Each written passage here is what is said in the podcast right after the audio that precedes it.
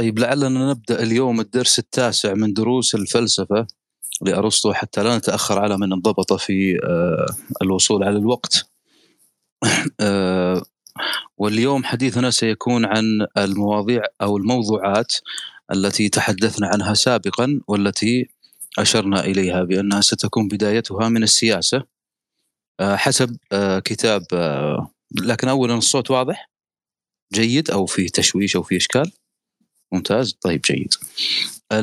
بالنسبة لحديثنا اليوم سيكون عن السياسة حسب تقسيم كتاب آه، ويلدرانت السياسة ثم الزواج والتعليم وأيضا الديمقراطية والأرستقراطية وكذلك سنتحدث عن أرسطو في العالم آه، في التاريخ الطبيعي. طيب لكن حديثنا اليوم اولا سنبدأه بالسياسة.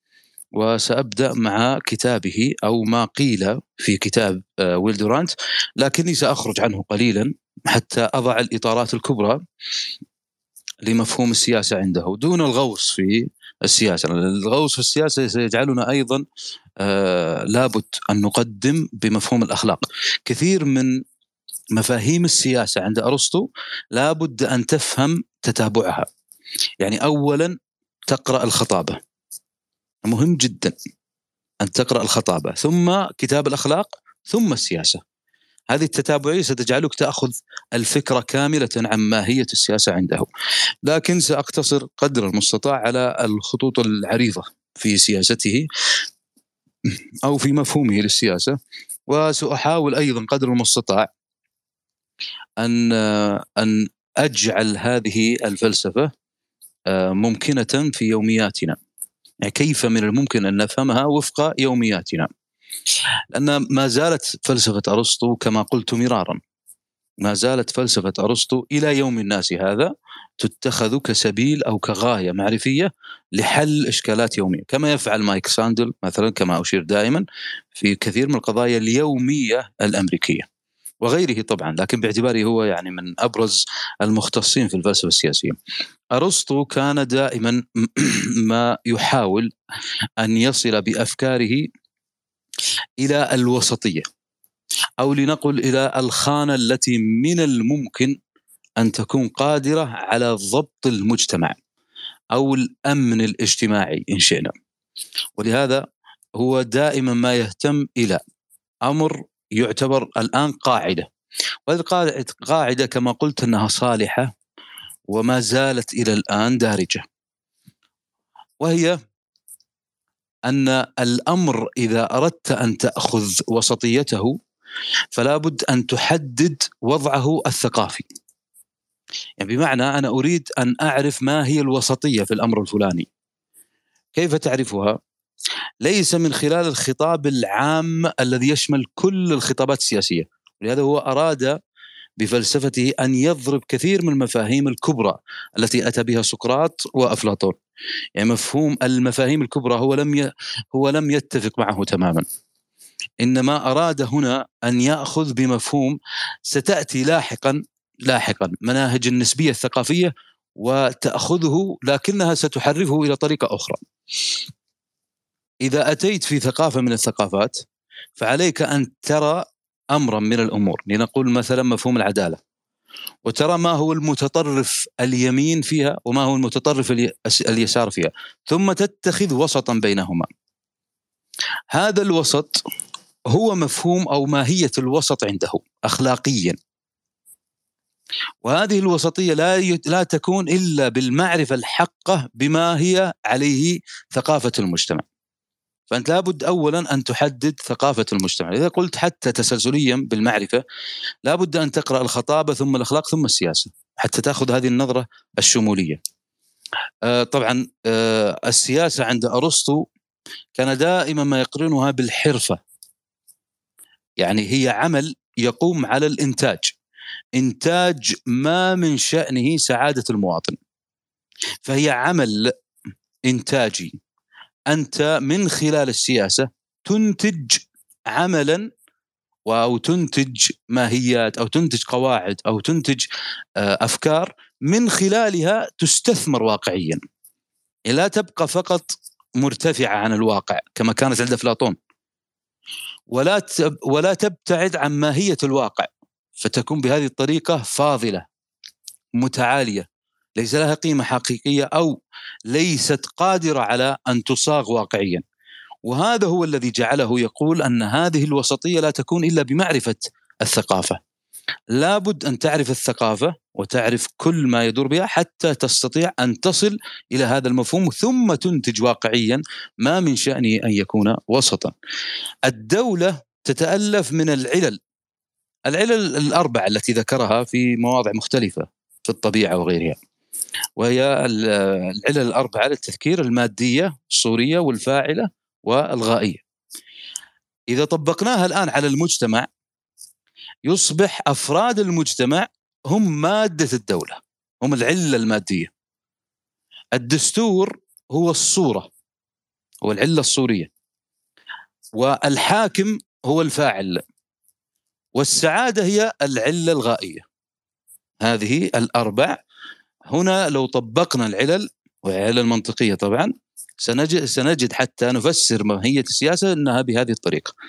مادة الدولة هم أفرادها. والدستور هي الغاية أو العلة الصورية صورته يعني. والحاكم هو الفاعل والسعادة هي الغاية. لكن ما مفهوم الدستور عنده؟ وهذا أيضا تجدونه في كتاب السياسة. الدستور عنده هو تنظيم معين لسكان دولة المدينة. يعني بالدستور نستطيع أن ننظم سكان المدينة. ولكن هنا من الممكن وهذا أيضا ما كان يعني يشير له إلى أن الأسرة أيضا داخلة في هذا المضمون. يعني حتى السياسة داخلة في الأسرة. باعتبار آه، وهذا تجدونه أيضا في السياسة. والأسرة عنده في كتاب السياسة لها عدة أيضا آه، مقالات كتبها وأراد من خلالها أن يصبح قادرا على تأسيس الدولة من خلال السياسة. مثلا تدبير المنزل. هذا مهم جدا. وهذا تدبير المنزل من المقالات الكبرى عنده حتى تتأسس ماهية السياسة. وأيضا عنده في كتابه السياسة وهو كتاب يعني مهم أيضا. في آه، كيف من الممكن أن نجعل دستورا ويكون هذا الدستور واقعي من خلال المجتمع لا من خلال تمثلات ذهنية فقط. لا يكون القانون بعيد عن كيفية أو القدرة على تطبيقه. وأيضا في كيفية تصنيف هذه الدساتير. وأيضا في الدساتير الوضعية القائمة على النوازل التي تأتي باستمرار في الدولة. وأيضا كيف من الممكن أن نؤسس دولة مثلى دولة مثالية دولة تصنع الحضارة؟ هذه الفكرة كانت تؤطر عقلية أرسطو باستمرار. ولهذا كما قلت انه هنا لا يفهم من السياسة عنده أن المقصود بها السياسة التي نفهمها الآن. لا السياسة هي كيفية تدبير تنظيم معين. الأسرة الآن تنظيم. هذا التنظيم كيف تدبره؟ تدبره عن طريق سياسة المنزل. طبعا سنأتي بعد قليل إلى كيفية نظره إلى الأسرة ومن خلال نظرته إلى المرأة والأطفال. الآن هذه الفكرة ستجعلنا أيضا نهتم بفكرته عن المواطن. المواطن المواطن عنده هو من يملك الحق في المناصب والقضاء. ولذا كان يستبعد مكانة أمه غير مواطنة. والإنسان بطبعه هذه طبيعة الإنسان أنه حيوان سياسي بطبعه. الإنسان دائما هكذا طبيعته. يعني طبيعة, طبيعة الإنسان هكذا خلق يعني تكوينه أنه يعيش دائما راغبا في السلامة. ولا يخرج من هذه الطبيعة إلا لأسباب اضطرارية. يعني كل من رأيته يخرج عن هذه الطبيعة فلا بد أن تبحث عن السبب الذي من أجله خرج. ولم يخرج بطريقة طبيعية. يعني الإنسان الطبيعي هو الإنسان الذي يعيش بسلام والذي يريد أن يكون غيره سالما. هذا الإنسان الطبيعي. ولكن خروج الإنسان من هذه الطبيعية معنى ذلك أن ثمة أسباب قد تكون نفسية أو غيرها لا بد من البحث عن هذه الأسباب. فالإنسان الذي لا يعيش بسلام أو لا يريد السلام لغيره هو إنسان مضطرب. هنا تأتي فكرة النفس عنده. وهو أيضا تحدث عن النفس أحاديث طويلة وقد لا يتسع المجال لذكرها الآن حتى لا تشتبك الأمور ببعضها عندكم. لكن عموما عنده فكرة أيضا كبرى وهي أن المصلحة المشتركة هي من تجمع الأفراد. ما الذي يجمعهم كلهم باعتبار أن الدولة عند أساتذته أفلاطون من قبله أرسطو كانوا يرون أن الدولة في أساسها اقتصادية. يعني ما الذي يجمع هؤلاء كلهم؟ هي هي وهو الاقتصاد. كل إنسان كل إنسان يطمح إلى أن يحقق مصلحته. وكل إنسان لا بد أن لا تطغى هذه الرغبة على غيره فيصبح بهذه الطريقة ظالما لغيره. يعني لا تتحقق هنا العدالة. فلا بد أن نجتمع كلنا وفق دستور معين وفق قوانين معينة وفق عادات عرفية معينة حتى يستطيع كل أحد منا أن يحقق هذه المصلحة دون ضرر على غيره. وهذا طبعا كان لزاما على الدولة أن تحدد رؤيتها وتكرس قوانينها وتعليمها من أجل هذا الأمر. كيف أستطيع أن أفهم هذا كله عن طريق فهم الواقع؟ كيف يتكون الواقع؟ ما الذي يدور في الواقع؟ وهذا سيقتضي أيضا تحليل الواقع. وهذا ما يجعل ارسطو يتجه إلى الواقعية أكثر من أستاذه. وكان واقعيا. يعني كان مهتما جدا بأن يظهر من الواقع ما من شأنه أن يتطابق مع ما في الذهن وهنا ستتحقق ماهيه الحقيقة. باعتبار أن الحقيقة هي جماع ما بين الذهن والواقع. فكان مهم عنده جدا من أجل أن يطر هذه أن يفهم الواقع. فهم الواقع لا يقتضي أن أفعل لك ما تريد لأن هذا حتما سيظلم غيرك. ولكن هنا أن أخذ القدرة الشمولية على ضم هؤلاء كلهم وفق مفاهيم معينة. فهذه المفاهيم تأخذ طبيعتها أو تأخذ حدودها من خلال هذا الواقع. العدالة هنا يعني بمعناها الكلي لأن عنده معنيين لنقل للعدالة. معنى كلي ومعنى آه، جزئي. المعنى الكلي عنده يعني أن يتمتع كل مواطن ينطبق عليه الدستور بحقوق الملكية والتعليم. يكون عندك ملكية. ملكية مثلا في منزل ملكية في في أي أمر من الأمور التي تملكها مزرعة أو أو بواقع معاصر سيارة أو غيرها. المهم يكون عندك هذه الملكية الخاصة. وأيضا يكون لديك حق في التعليم. هذا الآن مفهوم العدالة الكلي. طبعا هنا مفاهيم ستأتي لاحقا على إثر هذه المفاهيم وهي المفاهيم الأربعة الكلية في الحقوق. الحق في التعليم والحق في الصحة والحق في آه، في آه، الأمن أن يكون كل أحد آمن أيضا. وهذه من الحقوق الكبرى أيضا عندهم. والحق في التعليم. هذه الحقوق لابد أن أن تتوفر في كل أحد حتى يشعر ببنيته داخل المجتمع. هذه الفكرة هي ماهية العدالة الكلية عنده لكن معناها الجزئي هي المساواة والإنصاف. وهذا أيضا سيأخذ منحا قضائيا. العدالة تقتضي أن نوزع الفوائد العامة على الأفراد بما يتناسب وهذا شرط مع جدارتهم واستحقاقهم لها. فهي المسألة ليست فقط توزيع عام هكذا لا. إنما تكون يكون هذا التوزيع وهي طبعا هنا مخالفة واضحة جدا لما أتت إليه الشيوعيات بعد ذلك. إنما التوزيع هنا على حسب قدراتك واستحقاقك. أنت تستحق كذا ولهذا من ال ال يعني ال من البديهيات اللي نقول التي في عصرنا والتي متحت من فكرة أيضا أو أخذت من فكرة أرسطو هي أن حقك أو العدالة لا تكون بأن أساوي بين الجميع. العدالة أن تأخذ حقك على حسب استحقاقك له. على حسب جهدك له. على حسب ما أثمرته في واقعك. أنت هنا تأخذ أو أو بهذه الحالة أنا أعدل معك. لا يعني هذا ابدا المساواة. هنا ستأتي فكرة تضرب ماهية أو مفهوم البيروقراطية التي وهذا تجدونها في الأجهزة المترهلة. تجدون أنها المساواة ويكفي هذا. وهذه طبعا ستشكل كثيرا في طبيعة العمل وطبيعة حتى الشعور بالانتماء. طبعا الإنسان حسب أرسطو هو الوكيل الأخلاقي على ذاته. هذه قاعدة كبرى من قواعده. الإنسان هو الوكيل الأخلاقي على ذاته ولا تتحقق سعادته إلا إذا أوجد غاية في الحياة يحقق من خلالها إمكانياته ودائما ما يكون عاملا على تحسين سلوكياته فيصبح أفضل نسخة كما يقول ممكنة من ذاته.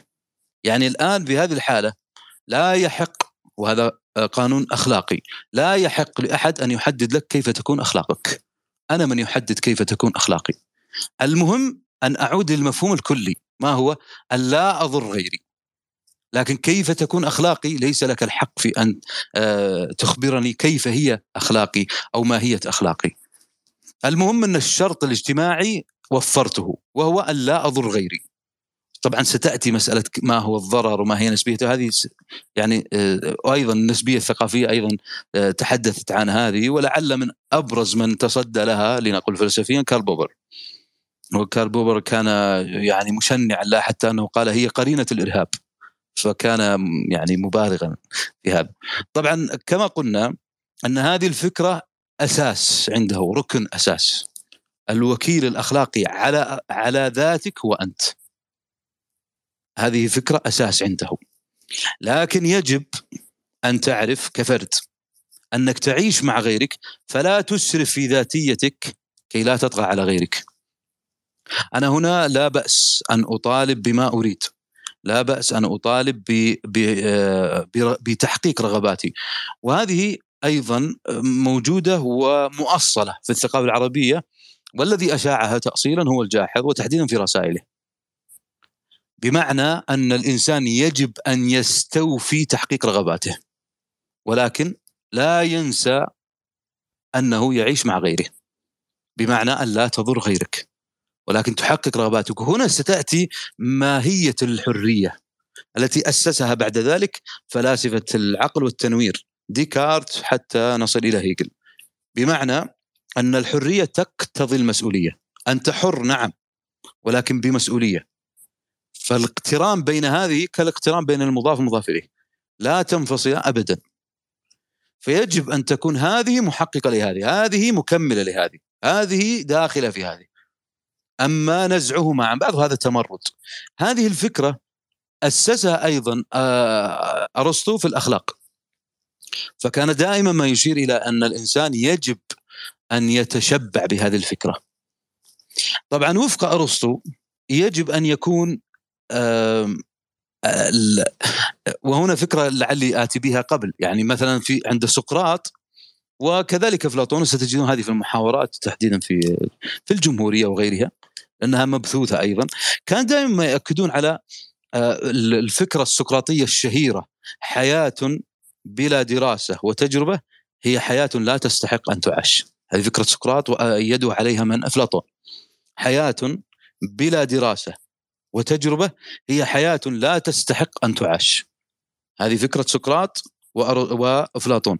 لكن أرسطو رفض هذه الفكرة. هو رفضها آه، أرسطو. رفض أن يكون العلم وتجارب الحياة هي الوسيلة لذاتية الإنسان أو لتحقيق ذاتيته. وكان يجادل في هذا كثيرا. لماذا؟ قال لأن الناس يعيشون غالبا بحدسهم يعني بدون تفكير أو بدون قواعد منطقية قبلية. وهذه الحياة البريئة البريئة من التعقيد هي ما تجعلهم يشعرون بسعادتهم. الإنسان كلما قعد له أمر كلما شعر بنوع من من الضيق لنقل. وسيأتي بعد ذلك يستثمر هذه الفكرة فرويد وإن كان بشكل غير مباشر مع أنه استفاد منها وأوضح ذلك. بفكرة بفكرة تأسيس المكبوت عن طريق هذه القواعد. فلا تقعدني يعني إذا قلت أن حياتي كلها عبارة عن دراسة وتجربة. دراسة معنى ذلك أنني أعيش وفق عقلية غيري. ما فكر به غيري وجعله مقعدا. فالقاعدة هذه التي أدرسها هي ليست لي إنما هي لفلان الذي انتهى به الأمر إلى أن يقعد هذا الأمر. وتجربة فلان أيضا هي أيضا تجربة قد لا لا تكون صالحة لي. لكن في هذه الحالة أنا مجبر عليها لانها أصبحت شيئا من المعهود الذهني. ولاحظوا الاشتراك بين التق... بين العلم والتجربة في أنها اولا ليست لي هي لغيري هي نتاج حياة غيري سواء كانت حياته العلمية أو حياته العملية. والأمر الآخر أن ظرفه يختلف عن ظرفي سواء كان العالم الدارس أو كان المجرب. الأمر الثالث أنها تأخذ فكرة الإنشاء والخبر وهذا كله ما يعقد حياة الإنسان. قال الناس في غالبيتهم يعيشون بحدسهم. الحدس هنا بمعنى الوصول إلى نتيجة دون مقدمات. لا أحتاج أن تقعد لي كيف أكون سعيدا أو كيف أحقق ذاتي. اجعلني أفعل ما أريد ولكن بشرط أن أكون مسؤولا. المسؤولية أنا أنا المسؤول عنها. فالمسؤولية هنا أنا الذي أحددها. وهذا الأمر سيجعل الإنسان قادرا على أن يعيش حياته بعيد تماما عن هذه العقد القبلية لكن إذا أصبح الناس لا يعيشون إلا وفق هذه الأفكار فهم بهذه بهذه الطريقة يعيشون حياة ليست حياتهم. يعني هذا سيجعل طبعا الفرد مسؤول عن ذاته إذا أصبح بريئا من هذه التقعيدات. مسؤول دائما عما يفعله. وليس مسؤولا لكن لو كان يعيش دائما وفق العلم والتجربة التي سبقته فمعنى ذلك أنه سيعيش ليس لتحقيق رغباته إنما سيعيش على تطبيق قواعد سنها غيره. يعني تصبح مهمته أن ينفذ حياة غيره التي انتهى إليها. وكأنه يعيش من أجل تطبيق أفكار غيره. وهذا لا يستقيم مع حرية الإنسان ولا يستقيم ابدا مع قدرة الإنسان على أن يكون قادرا على سبك مسؤوليته. كيف وهذا ما يجعل الطفل طفلا.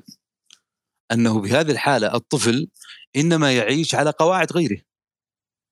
تجعل حياة الطفولة كلها حياة ما يستقبله يعني المدخلات على الطفل هي مدخلات إنشائية كلها وخبرية. افعل ولا تفعل هذه إنشاء. أو أنا فعلت كذا من باب أن أعظك. هذه خبرية. هو يعيش حياته كلها وفق هذه لكن متى ينشئ هو خبره الخاص؟ ينشئه إذا استقل وأصبح قادرا. حتى في التشريعات الدينية يصبح الإنسان بعد البلوغ هو هو المسؤول عن نفسه عن أفعاله فلا يحتج بغيره. لا أدخل هنا في مسائل البيئة وال... وهذه مسائل نفسية لعلنا نتطرق لها في غير هذه المرة. كما قلت أن الإنسان الطبيعي هو الإنسان البريء من هذه. ولكن الإنسان الذي يجنح إلى بعض الأفعال فهو إنسان غير طبيعي. فهنا أدرس أنا هنا القانون سيطبق عليه. دون النظر إلى حالته النفسية أو كذا إلا في أمور يعني معينة. لكن بشكل عام لا يهتم القانون بهذه العواطف أو بهذه الما قبليات الذي يهتم بها هو الدارس الباحث سواء كان في اللغة أو في النفس أو في المجتمع أو غيرها. هذا اللي يهتم حتى لا تتكرر هذه الأخطاء. إذا وقعت جريمة القانوني يطبق القانون كما هو. وفي هذه الحالة يطبق ما هو مكتوب. حتى وإن لم يقتنع بهذا القانون. لكن هذا هو القانون المكتوب. أما الدارس لنقل في العلوم الإنسانية فهو يأخذها كدراسة حتى لا تعاد الجريمة مرة أخرى. فهو دوره هنا توعي توعوي وليس دوره تطبيقي إنشائي. هذه الفكرة سنها آه، أرسطو وأطال النظر جدا فيها في الخطابه وأيضا في السياسة. فتصبح هنا الفكرة آه، نستطيع أن نسبك من هذه قاعدة وهي أن اندفاعاتك المعرفية ليست دليلا على صحة ما تقول. اندفاعاتك المعرفية ليست دليلا على صحة ما تقول. بمعنى أن الآخر الذي يقول مثلا قال العلم كذا هذه قاعدة جمعية وليست قاعدة فردية أنت في هذه الحالة تقعد للمجتمع فنأخذ هذه القاعدة إن كانت وصلت إلى التصور النهائي، التصور هذا مفهوم فلسفي. المقصود به آخر ما وصلت إليه المعرفة. وقد لا يكون صحيحا تاما، لكن لا يوجد لدينا إلا هذا. يعني كأن بلغة بسيطة تمثيلية. كأن أقول مثلا آخر ما وصلنا إليه في الطب هو في كذا مثلا. هذا آخر شيء عندنا. صحيح لست راضي عن هذا العلاج لكن هذا آخر ما وصلنا له لا, لا أملك قدرة أكثر من هذه. هذه الفكرة هي نفس فكرة التصور النهائي. هذا آخر ما وصلنا له. قد يكون هناك ثغرات نعم. فبدلا من أن تأتي وتذم هذا التصور مهمتك المعرفية أن تطور هذا التصور وتأتي بتصور آخر. هذا طريق العلم. فهذا المفهوم الآن هو المفهوم الذي يطبق على الجماعة لا على الأفراد. وسنعود إلى القاعدة التي أقولها مرارا. أن لا تتحول حياتك الشخصية إلى قاعدة اجتماعية. حياتك الشخصية تبقى حياة شخصية ولكنها ليست قاعدة اجتماعية.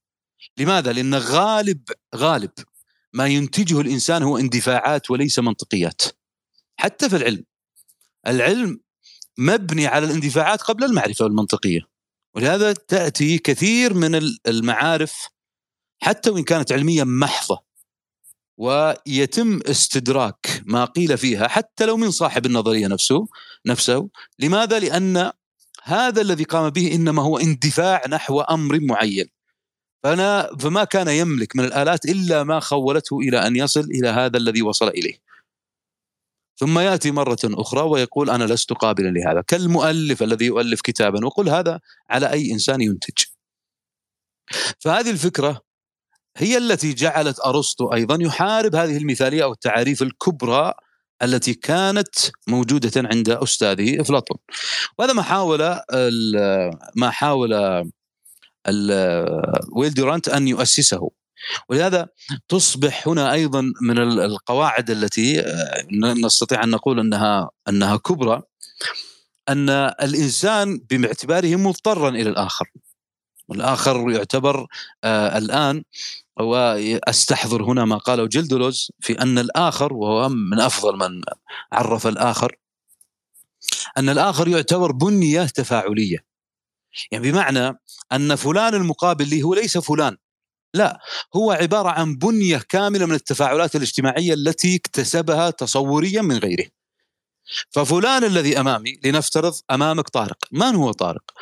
طارق هو الثقافة التي اكتسبها دينية اجتماعية سياسية تجارب نفسية بيئة تعليم قراءة مشاهدات إلى آخره. كل هذه موجودة في جسد واحد اسمه طارق. فالقضية ليست في الاسم إنما في المسمى أي في المضمون الذي أمامي الذي أمامي هذا الجسد الذي أمامي هو عبارة عن بنية كاملة من التفاعلات تفاعلات دينية وسياسية واقتصادية وجمعية وبيئية وتعليمية وأحداث و إلى آخره. بهذه الحالة يصبح الإنسان في طبعه الأول انعزاليا قاعدة أرسطية. أصل الإنسان أن يعتزل لا ان يجتمع مع غيره. ولهذا لا يصح للإنسان أن يجتمع إلا مع من يماثله في عزلته. وهذا أنا الآن أتحدث بلسان أرسطو قد لا أتفق معه لكن حتى نفهم ما, ما قاله أرسطو الإنسان في أصله معتزلا هذا الأصل في الإنسان الإنسان في أصله مثالي مثاليا يعني يبقى مثاليا يبقى له كينونته لا يكتسب معارفه إلا من ذاته وما تريده ذاته. ولكن لا بد له من الآخر. يعني الآخر يصبح ضرورة. الضرورة في المعنى الفلسفي هي ما لا يمكن القيام إلا به. ضرورة. وإن كان جحيما بلغة سارتر لكنه لا بد منه. يصبح الإنسان لاحظ حتى مع أقرب الناس له مفتعلا للإشكالات. خصومة الإنسان مع أقرب الناس إليه دليل على أن العزله أمر طبيعي في الإنسان ومصلحته فوق كل شيء. ولاحظ هذا في في منزلك مثلا. يعني الآن تأتي إلى أقرب الناس إليك. من؟ والدك والدتك أخ أخ أخت زوج زوجة ابن ابن. لابد أن يكون هناك خصومة. هذه الخصومة الطبيعية في الإنسان. لاحظ طبيعية. ليست سوء أخلاق على فكرة. طبعا سوء أخلاق هذه إذا تمرد أكثر لكن أتكلم عن الطبع. هذه طبيعية في الإنسان. لماذا؟ لأن أصله اعتزاليا. فلما دخل إليه عنصر آخر أصبح هناك خصومة بينه وبين أصبح هناك تنافسية. دخلت دخلت الآن مفهوم التنافسية بينه وبين الآخر. هذه التنافسية لا بد وان يكون هناك ثمة إشكال بينك وبينهم. أقل الإشكاليات أن تتفق أنت وصديقك أين نذهب الليلة؟ نذهب هنا؟ لا أنا أبغى هنا لا أنا. لاحظ هذه إشكالية قد تكون تافهة لكن هذه لو كنت لوحدي قد لا تتعرض لهذا. طبعا ستأتي الادراكيه بعد ذلك وتدرس هذه المسألة بطريقة أبعد من هذه. يعني ستقول لا حتى وإن كنت لوحدك أنت تصارع أيضا ذاتك. وهذا مفهوم انقسام الذات إلى ذاتين وأمور يطول شرحه. لكن هذه الفكرة الآن ابتكرها أو لنقل أن بدأها أرسطو. على الأقل هذا فيما دون لنا يعني. إن سبق بهذا فهذا أمر آخر. أرسطو كان متيما بالأرستقراطية حتى في العمل. فكان يرى أن حتى الأعمال اليدوية لا تتناسب مع الرجل الحر. ولاحظوا أنه يركز دائما على الرجل لأن ملء المجتمع لا يكون إلا بالرجل وليس بالمرأة أو الطفل. ها هذه هذه الفكرة هي الفكرة التي أراد أن يؤسسها أرسطو. لا يمكن للرجل الحر أن يقبل بأن يكون يدويا عمل يدوي يعني. هذه طبعا الفكرة أرستقراطية وتتناسب مع الثقافة الأثينية أو اليونانية لأنه ليس أثيني هو. هذه الفكرة كانت شائعة جدا عندهم وكانت أمر معيب جدا أن يتحول الإنسان إلى صاحب مهنة. لاحظوا أن هذه الأفكار هكذا ضعوها في هامش أسفل الصفحة قارنوها بما هو موجود في الثقافة العربية. لعلنا نخصص يوما. وإن كنت خصصت يوما في لكن في غير هذا الموضع يعني في كلوب هاوس عن عن تأثر الثقافة العربية. وتحديدا أستاذنا الكبير الجاحظ في أرسطو ولكنه لم يرق هذا الحديث لكثير من أحبابنا. فهذه الفكرة ضعوها هكذا في أسفل الهامش. لاحظوا أن هذه الأفكار آه، قريبة من فكرة الثقافة العربية. ليست بعيدة ابدا عنها. هل استفادت مباشرة الفك... الثقافة العربية من هذه الأفكار؟ قد يكون. هذا احتمال. احتمال آخر هو الاحتمال الذي أسسه هيجل في أنها روح مطلقة وأن وهذا أيضا ما سيطوره لاحقا ميشيل فوكو من أن العالم كله لا يخرج ابدا عن أفكار محددة. يعني ان لم يكن إينشتاين في 1950 1905 جاء بالنسبية الخاصة سيأتي غيره ويأتي بها. هي فكرة موجودة في الطبيعة لكن إينشتاين التقطها داروين التقطها. هيجل التقطها. هذه تعود إلى قدراتك الشخصية. فأنت الآن عندما تلتقط فكرة وتأتي بها هي موجودة أصلا في الطبيعة. موجودة في الحياة.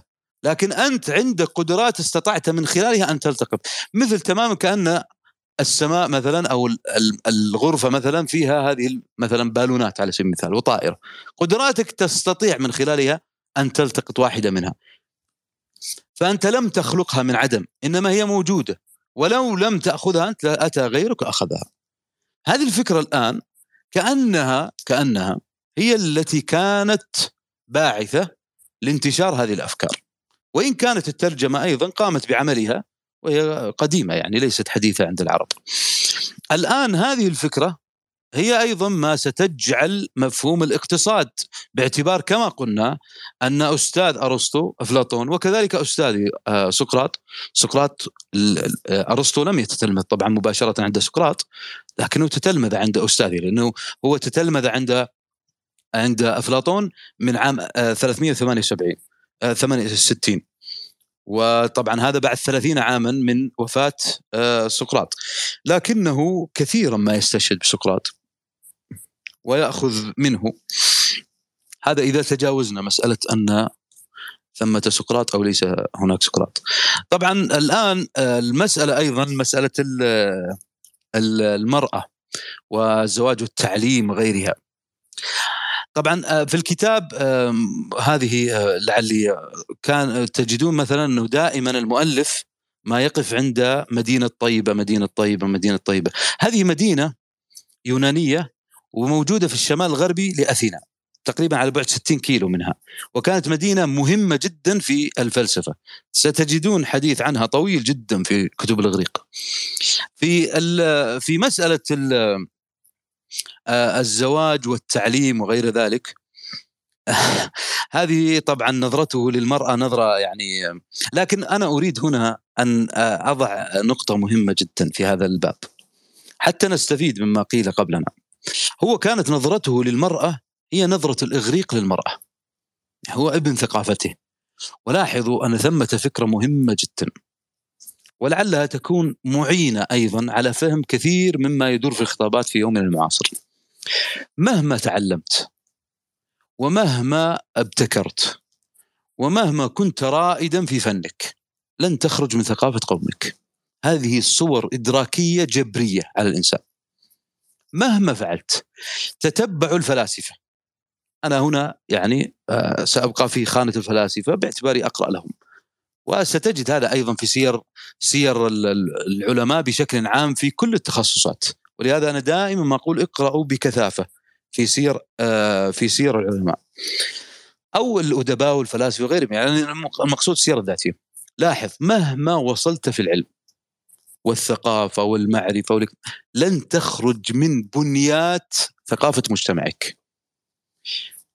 أرسطو لو قال قائل لو قال قائل أنه أعلم من مر في البشرية نتكلم عن العلم لما أبتعد عن الحقيقة.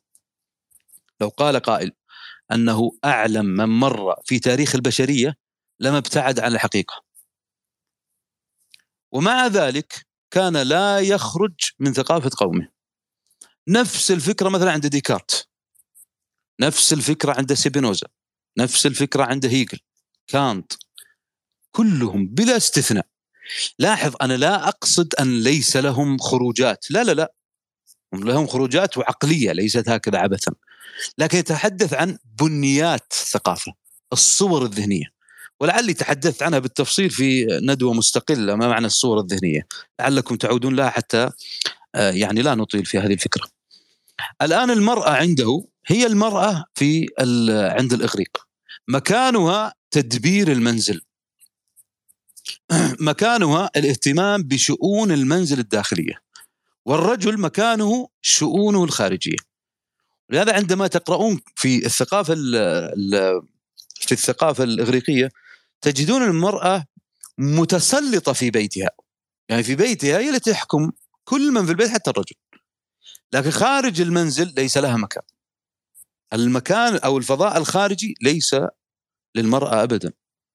ولهذا أين تقع الإشكالية؟ ليست اشكاليه الإشكالية في أرسطو. الإشكالية في من يقرأ لأرسطو في من يقرأ لأرسطو ويطبق هذه الأقوال لأن قائلها أرسطو. وهذه تعتبر مغالطة. بمعنى أنه يقول لك كذا كذا. تقول لا هذه الفكرة قال قالها أرسطو. وأرسطو هو الفيلسوف الذي كذا ويعطيك من معلومات حتى يجعل أرسطو وكانه لا يمكن ابدا أن يقاوم أو لا يمكن أن يرد قوله. أنا ما قلت أن أرسطو جاهل لكن في هذه النقطة جاهل. أو في هذه النقطة لا أتفق معه. تصلح في عصري لا تصلح في عصري. هذه نقطة يجب يجب التدقيق فيها. حتى نطبق التاريخانية كما أسسها هيجل أو حتى التاريخ مفهوم التاريخ تلقي التاريخ يعني عند هايدجر أو التزمين عند فوكو أو غيرهم حتى ممن تحدثوا عن كيفية التلقي. هذه الفكرة مهمة جدا في تأصيل هذه الأفكار. كيف تقرأها؟ أن كثير الآن عندما يقرؤون هذه الأفكار تجدهم يعني يعني يغضبون ويصل بهم إلى التشنيع. على أرسطو هذا هذه ليست قراءة معرفية. القراءه المعرفيه أن تجعل نفسك وكأنك تعيش بينهم في الإغريق. أنت الآن تعيش في القرن الرابع قبل الميلاد. وين؟ أين؟ في أثينا. هذه القراءة كأنك بينهم.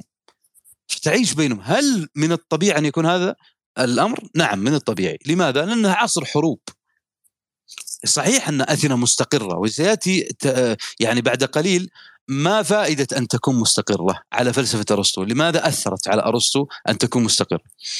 لكنها بشكل عام اثينا تواجه أيضا اضطرابات مع سبارتا مع الفرس مع غيرهم. فالعصر نفسه تكون على الجسد القوي حتى أفلاطون وهو يعني الفيلسوف والمنصرف للمثالية كان هو نفسه سمي أفلاطون لأنه قوي البنية و آه، وشديد وكان شديدا في المصارع وكان يصرع غير. هذا الفيلسوف. فكيف برجل الشارع؟ هذه الفكرة كانت أصلا من أصول ثقافتهم. وكان الخارج لابد أن يكون للرجل. أمر آخر هو أن الزواج عند الرجل وسأقارن بين أرسطو وكانت. الرجل نفسه لا يتزوج قبل السابع والثلاثين. هذا المفترض. وإذا تزوج فليتزوج من عمرها عشرين. لماذا؟ أو كان آه، أرسطو في ذلك الوقت يعتمد هذا الأمر لأن التناسل هو السبيل أو هو الركن الأساس للزواج. مؤسسة الزوجية قائمة على التناسل وهو ما يتناسب أيضا مع عصر أرسطو. فكان يرى أن الفكرة الكبرى هي التناسل هي ال ال ال ال كثرة الأبناء وهنا تأتي فكرة أيضا مهمة وهي فكرة أن كثرة الأبناء تعتمد على الطبقة الاجتماعية فإذا كنت فقيرا فليس من العدل وليس من الحكمة أن تأتي بأبناء كثر هذا حسب أرسطو. ولكن إذا كنت على سبيل المثال غنيا ومقتدرا فلا بأس أن تكثر لأنك تستطيع على إدارتهم وتربيتهم وتربيتهم هنا بمعنى الرعاية كما ذكرنا سابقا. فكان يرى أن الرجل يتزوج عمره 37 سنة من امرأة مثلا عمرها 20 سنة. لماذا؟ حتى لا يكبر وتكبر هي يعني يكون بينهم هذا التفاوت لأن عمر الإنجاب عنده سيكون متوافقا مع عمر الإنجاب عندها. فإذا وصل هو السبعين تصل هي الخمسين. فلا يستطيع هو لا تستطيع هي. لكن لا يصلون مع بعضهم. يعني لا يكون أعمارهم متقاربة وهذا سيجعل الرجل يتأفف من بيته أو هي العكس. هذه فكرة تناسلية محضة. الهدف هو كيف يتناسل أو كيف آه، نؤسس مؤسسة اجتماعية قوامها التناسل. طبعا لو أخذناها الآن في الوقت المعاصر أنا ممن يؤيد فكرة تقارب الأفكار بين الأزواج وهي أصبحت أهم من فكرة العمر نفسه. أرسطو كان يركز على التناسل لأنه المناسب لعصره ولأن كما قلنا في ظنه أن الوظيفة وظيفة المرأة هي في المنزل وليست خارج المنزل فلا تحتاج إلى أكثر من هذا. طبعا هذه الفكرة الآن كما قلت أنها يعني مردودة لأمور كثيرة يعني. وكما قلنا أن تحديد النسل عنده يعتمد أيضا على الطبقية وهذه مهمة جدا عنده. الآن وأركز على نقطة يعني أشرت لها قبل قليل لكن أعيدها لأهميتها. الواجب في عصرنا أن نستفيد من طريقة تفكير أرسطو العملية بأن نرى ما هو الصالح لنا فنقرره كما فعل هو في عصره. لا أن نتبع ما قاله دون تحقق. وتأتي هنا مسألة مهمة جدا يعني مغالطة معرفية. أن يأتي أحد ويستشهد بقول أرسطو أنه صحيح. لماذا صحيح؟ هو لا يأتيك بأم بتحقيق للمسألة لا. يقول لك قالها أرسطو وأرسطو كذا يبدأ يمدح في يمدح في أرسطو. أنا ليس حديثي عن مدح أرسطو إنما حديثي عن ما قاله أرسطو. فهذه نقطة يجب أن يعني تكون مهمة. طبعا هنا أيضا كان يرى أن تقرر الدولة ما يناسب قدراتها. فمثلا يجعل أو تجعل التعليم في المدارس ينطبق مع رؤية الدولة. الدولة ماذا تريد أن تكون؟ بعد 20 سنة مثلا. أريد أن أكون دولة صناعية. إذا يجب أن يكون التعليم متوافق مع هذه الرؤية. ونعود إلى العلل الأربعة التي قلناها. أريد أن تكون الدولة زراعية فيجب أن تكون رؤية التعليم مبني على هذه الرؤية. هذه هذه يقررها أرسطو. حتى يتعلم الناس ما ينفعهم فعليا ما من شأنه أن يثمر في الواقع. فهنا تأتي فكرة الواقعية عنده. أن لا نتعلم ما لا يصلح لنا. ما الذي يصلح لنا؟ أن نكون مثلا بعد عشرين سنة كذا. إذا نحن كذا. وهذه الفكرة استخدمت في كثير من الدول ولعل من أبرزها كندا. الآن أرسطو يقول هذا طبعا اللي هي فكرة مهمة جدا وهي فكرة أن أوضاع البلد مهمة جدا. يعني أرسطو تجدون هذا في الكتاب كان يقول إن المواطن الصالح يجب أن يكون قادرا على إطاعة الأوامر والقيادة معه. لاحظوا وهنا فكرة أيضا مهمة جدا وقد نبهت عليها سابقا وهي أن لا نأخذ آه، الأفكار من غير من بيئات غير بيئاتنا. قد لا تصلح لنا وقد تكون مضرة أصلا. أرسطو يقول هذا هذا التقرير لأنه عاش ونشأ في أثينا وهي دولة آمنة ومستقرة. ولهذا هو كان يرى أن إطاعة الأوامر هذه ستز... سيزدهر المجتمع من خلالها. هذا قول من كان يعيش في دولة آمنة مستقرة. لكن قارنوا هذا بأفكار مثلا من أتوا بعده ولنقل ألتوسير مثلا أو من أتوا في الحروب العالمية الأولى والثانيه من القرن الماضي مثلا في عصر الاضطرابات والحروب. تجدهم يكيلون كل التهم للدولة مثلا ويتهمونها بكل العيوب. وأيضا تجد هذا في كثير أو في بعض عفوا فلاسفة التنوير والعقل في الفلسفة الحديثة ليس الفلسفة المعاصرة الحديثة. اذا لا يصح الأخذ بكلامهم. لماذا؟ لأنهم نشأت هذه الفلسفات من من بيئات مضطربة. يعني من عاش في في زمن حرب. من الطبيعي جدا كما قلت أن بنيات الثقافة لا تصبح صورة إدراكية ليست وجهة نظر صورة إدراكية. فبهذه الحالة طبيعي جدا أن تكون فلسفتهم مضطربة أمام هذه الدولة. وهذا ما تجدون. الإشكال هنا وأن أخذت هذه الأفكار وهذا تجدونها تحديدا عند القوميين والبعثيين والاشتراكيين العرب وأخذوها تحديدا من ألتوسير وهو مؤسس البنيوي الماركسية. أخذوها ممن كانت أوضاعهم مضطربة. فأخذوا هذه الفكرة. لا يصح هذا ابدا. في دولة مستقرة ما يصلح ابدا أن تأخذ هذه الفكرة. لهذا أرسطو كان في دولة وهي نقول أثينا تحديدا كانت آمنة ومستقرة في وقته. صحيح أنها مع الخارج كان ثمة نزاعات لكن نتحدث عن الداخل. هذه أيضا مهمة جدا في تأسيس أو في فهم كيف تقرأ للفيلسوف. هذه مسألة مهمة ترى. يعني قبل أن تقرأ الفيلسوف لا بد أن تقرأ الظروف التي عاش فيها. طبعا أيضا تأخذ فكرة وإن كان مقلا جدا فيها في مسألة اللغة عند أرسطو. أرسطو كان مقلا في الحديث عن اللغة. فكان يرى أن اللغة لها فضل في تطور الفرد إلى مجتمع. ثم ازدهار الأفكار أيضا. وهي التي من خلالها ينشأ العقد الاجتماعي وتتكون الدولة.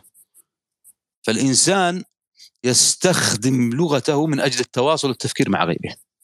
هذه أيضا يعني مهمة جدا عنده وهذه الأفكار كلها لعلها تكون يعني آه، كما قلت يعني مهمة في تأطير أفكار من أراد أن يقرأ لأرسطو.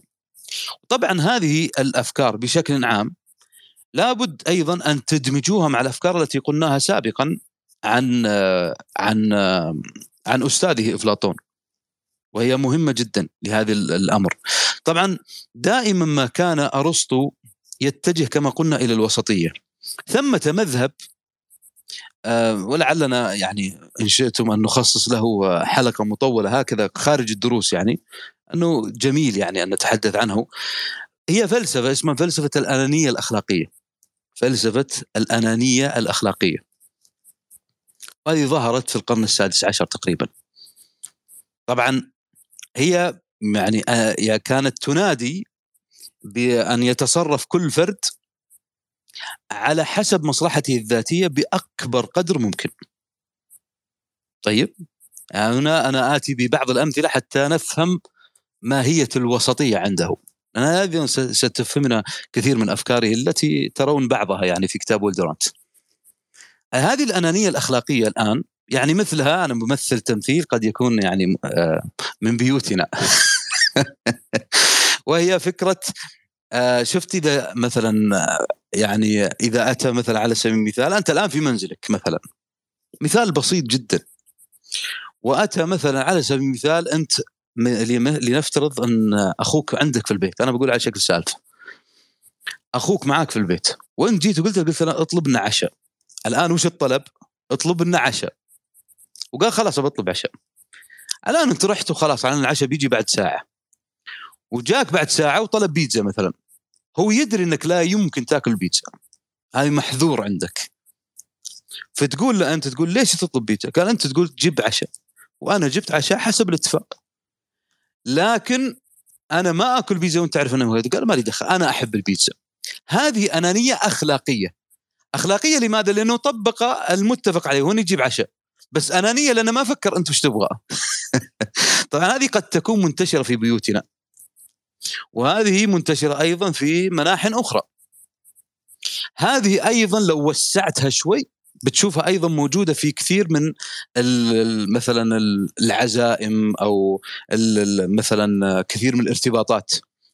أن فلان على سبيل المثال أنت تروح عند ناس مثلا ومثلا يتكلفون في العشاء وكذا لكنك في الأخير تقول أنا ما أكل. ليش؟ لأني نباتي مثلا. هذه الفكرة هم ما فكروا فيك أصلا. هذه تسمى أنانية أخلاقية. أنهم هم حققوا الأخلاق الكبرى وهنهم عزموك. هذه الأخلاق الكبرى لكن أنانية ما فكروا فيك. على الضد البراغماتية. البراغماتيين قالوا لا المفروض إن إحنا نحقق أيضا مصالح هؤلاء. ولكن المهم هنا أن نحقق مصالح الأكثرية. مثلا أنا بعزم ناس ولنفترض بعزم 20 شخص. مثلا 18 شخص عادي ما عندهم مشكلة في أي شيء. بس اثنين عندهم شروط في في في الأكل. هذا لا تلتفت لهم أقلية. لكن المشكلة عند البراغماتيين هي أصبحت الأقلية هذه كبيرة. يعني مثلا 12 عادي ثمانية عندهم مشكلة. هنا تصير مشكلة بينهم. أرسطو قال لا. طب ما هو الحل يا أرسطو؟ لاحظ. هنا لماذا استفيدت أو استفادت كثير من المدارس من أرسطو حتى يومنا الحاضر؟ قال أين الإشكال؟ في أن أعتمد على خبرتي السابقة. خبرتي السابقة مهمة جدا. يعني أنا مثلا على سبيل المثال بعزم ناس عندي. اعذروني أنا أنا آتي بأمثلة بسيطة حتى بس تصل الفكرة. أنا مثلا بعزم مجموعة عندي. لنفترض بعزم عشرة. وأعرف أن من العشرة هذول في واحد كبير في السن ما يأكل على الأرض. أنا بتكلم عن بيئتي نحن نأكل على الأرض. حتى في عزائمنا الرسمية يعني. بس أعرف إن هذا الكبير ما يأكل لأني أنا أعرف هذا الشيء من خلال خبرتي به وش أسوي؟ خلاص أحط في بالي إذا جاء العشاء أحط له عشاء الحالة على طاولة. بهذه الطريقة أنا وصلت إلى هذه الوسطية. إلى هذا التوسط، أرضيت الجميع. وبطريقة ما ضرتني. هذه الفكرة الآن استحضر هذه الأمثلة حتى تفهم ماهية الوسطية عند أرسطو والتي هي موجودة في كل المناحي اللي يتحدث فيها. في الفنون، في السياسة، في العلم، في الطبيعة، في كل المناحي. يعني هذه الفكرة اجعلها هكذا في ذهنك حتى تستحضر ماهية الوسطية عنده. ولعلي أقف هنا حتى لا أطيل وأستمع منكم فأستفيد. شكرا لحسن استماعكم. وأعتذر المرة هذه يمكن يكون الدرس طويل شوي لكن آه، منكم نستفيد ونتعلم. نعم. شكرا لك أستاذ طارق واهلا وسهلا فيك. شكرا جزيل الشكر.